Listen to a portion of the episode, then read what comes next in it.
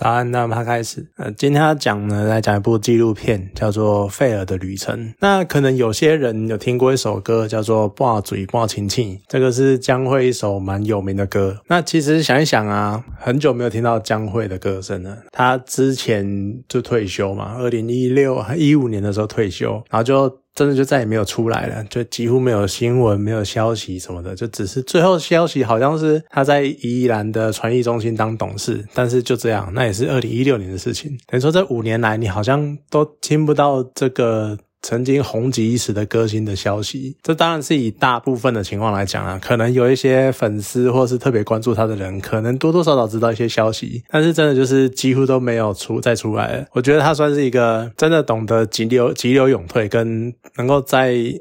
断舍离断得很干净的。那可能我觉得他的退休算是一个蛮遗憾的事情，不过人都有自己的规划，那在他最好的时刻保留他最完美的形象，可能也是一个不错的选择。那为什么会谈到他呢？是因为其实常常在讲一句话叫做歌声，好的歌声可以抚慰人心什么的。这句话你可能讲其他人啊，你讲谁谁谁可能都不一定能够这么的贴切。但是我相信呢，江蕙绝对是称得上这个名号或这种抚慰人心的歌手的那一种等级的人。那别的不说，就这一部《费尔的旅程》的主角费尔，他就是一个例子。他就是曾经在一个心很乱很慌乱的时候，然后在车上听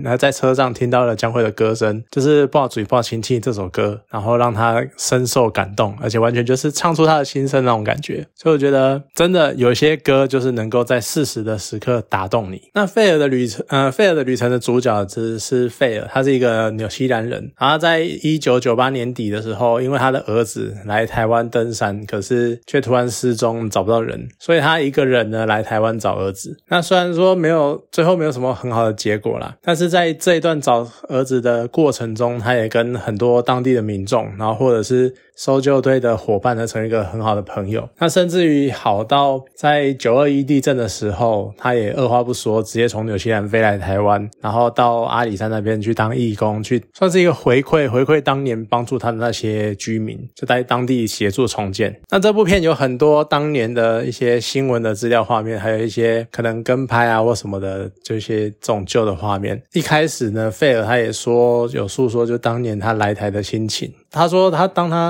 当他踏上台北街头的时候，然后看到那种高楼大厦林立的样子，尤其是画面是带着他从台北车站出来。那大家也知道，台北车站一出来，第一眼映入眼帘的就是那个星光摩天大楼。他那时候看到这种然后那附近又是一堆高楼大厦，他说他看到这种景象非常的震惊，非常的震撼，因为他人生中第一次看到这种景象。你可能会觉得说你是纽西兰人，为什么你会觉得这样很震撼？但是你去看片头片尾，就是费尔他家的那个空白画面，就真的都是那种平房，然后那种住宅区，周围都没有什么高楼大厦，而且就是一望无际的平房这样子。那可能远处就是一些草原或之类的，就是你想象中纽西兰那种广大的平原的样子。所以那感觉就是还蛮微妙的，因为可能多多少少在潜意识中会有一点纽西兰好像比较进步的那一种心情，那种感觉。然后呢，又会把在那个进步跟高楼大厦水泥丛林的形象做一个连结，所以就好像进步的地方他们就应该有很多高楼大厦那种样子。所以当下对于费尔没有看过这样的景象，觉得好像有点错愕。不过说回来，就是他可能真的都住在那种平原住宅区，然后没有看过高楼大厦的景象。换个方向讲，我好像也没有真的实际看过这种一望无际的平原住宅，然后平房这样子。所以我觉得其实每个人有每个人看世界的角度，跟去到别的国家看到的形象的不同。所以可能我也是没见过什么世面之类的，就我看过的样子可能其实也是很贫乏，也是很片面的。那你那个资料画面也看得到，当年还没有被盆栽墙挡起来的那个总统府的正面，就可能有些人没有看过，有些人没有印象，有些人甚至已经忘记了。就是现在去总统府前面看，他那一排会有一排那个盆栽，然后就排的长长的一条。但后来发生了一些事情，然后后来就放弃了那个盆栽墙。所以你看到那种时代的变化跟中间发生过的事情，然后那种时空背景的转换，你会觉得也是蛮有趣蛮特别的。不过说实在这也蛮妙的，因为他会带到总统府的画面，是因为费尔他来的时候他去找，他说他要找总统帮忙他找儿子，这个真的是蛮妙的事情。你去要找人干嘛的，为什么会拜托总统？然后就是因为这件事情，然后他也上新闻，因为他是在新闻受访的时候，然后说希望总统能帮忙这样子。然后我就会觉得你到底是在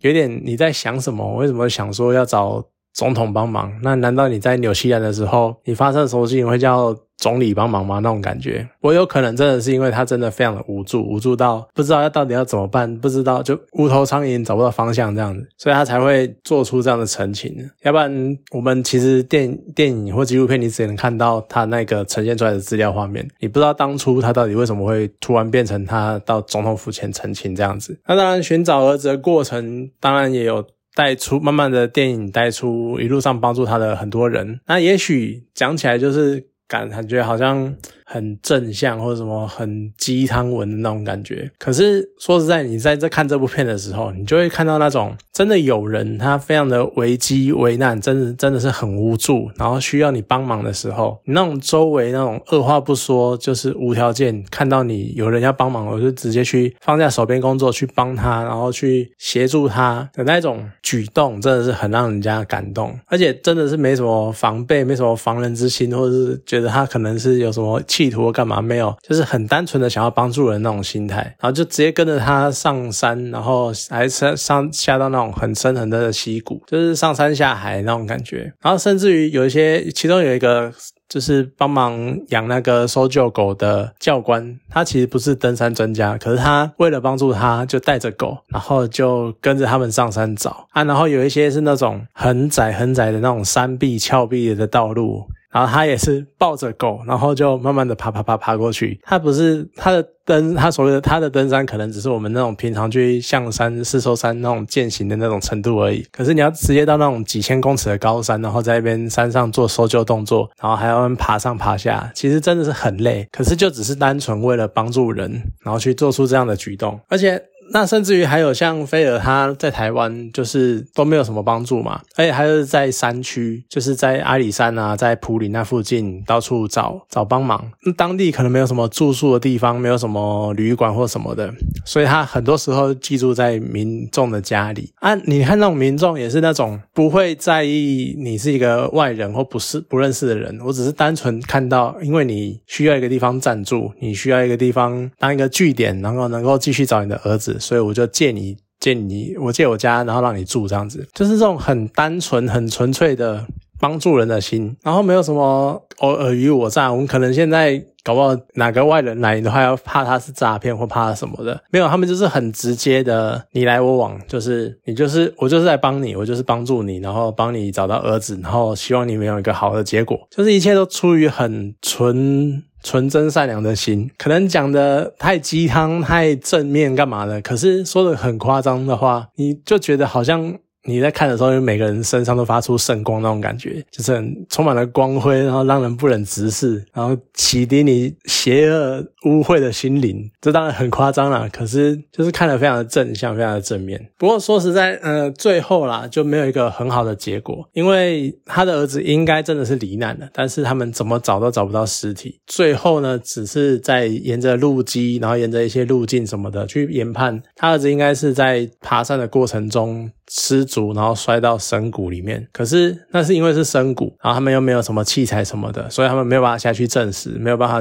真的找到儿子的骨骸。但是跟他一起去找的当地民众那些原住民朋友们呢，他们就给了一个我觉得很棒很棒的解释。就是在片头的时候费尔有曾经讲过，他们家因为是纽西兰人，其实他们家族具有那个毛利人的血统，然后他们的儿子呢曾经一直想过要总有一天天要来台湾，然后有点类似寻根，寻那个南岛语系的根源的那种感觉。因为可能有些人知道，就是从台湾然后东南亚然后到澳洲，其实这一代的原住民我们叫做南岛语系，那他可能就是在考古或者在一些人类学上发现他们应该是属于同一个族群，就是可能有同样的祖先，或者甚至于是这些地方的人是从台湾发散出去，就是迁移过去的，所以台湾有点像是根源的那种感觉。那当然我对人类学没有到很熟啦，所以我也不知道那台湾的人到底是从哪里来的，但是总之毛利人有可能是从台湾迁徙过去的，所以他儿子就有一种想要寻根，然后找寻自己血缘的起源的那种感觉，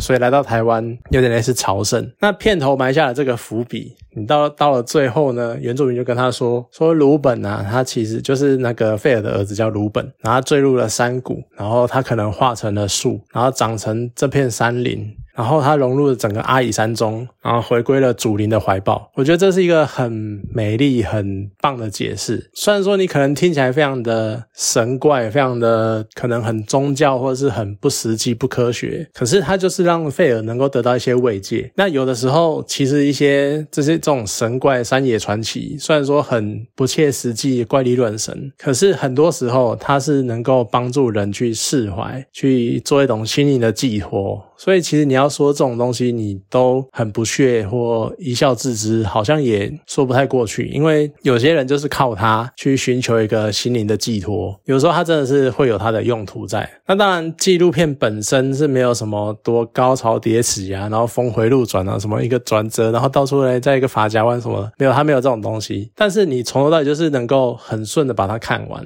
你也不会到中间觉得无聊或者什么，你就是很顺的跟着它的剧情，然后随着它的搜救的过程，然后慢慢的看完它整个经历。所以其实你就会觉得说它的方式跟它呈现的手法其实是蛮平易近人的，那也传达了一些很正向很正面的信念。像它，我觉得它最大的信念就是台湾最美丽的风景。我们可能会应对很多现在一些比较悲伤或比较坏的事情，然后大家开始在怀疑这些事情，但是这部片呢就是再一次提醒我们，它的信念就是台湾最美丽的风景还是人，就是这个意思。我觉得算是一部还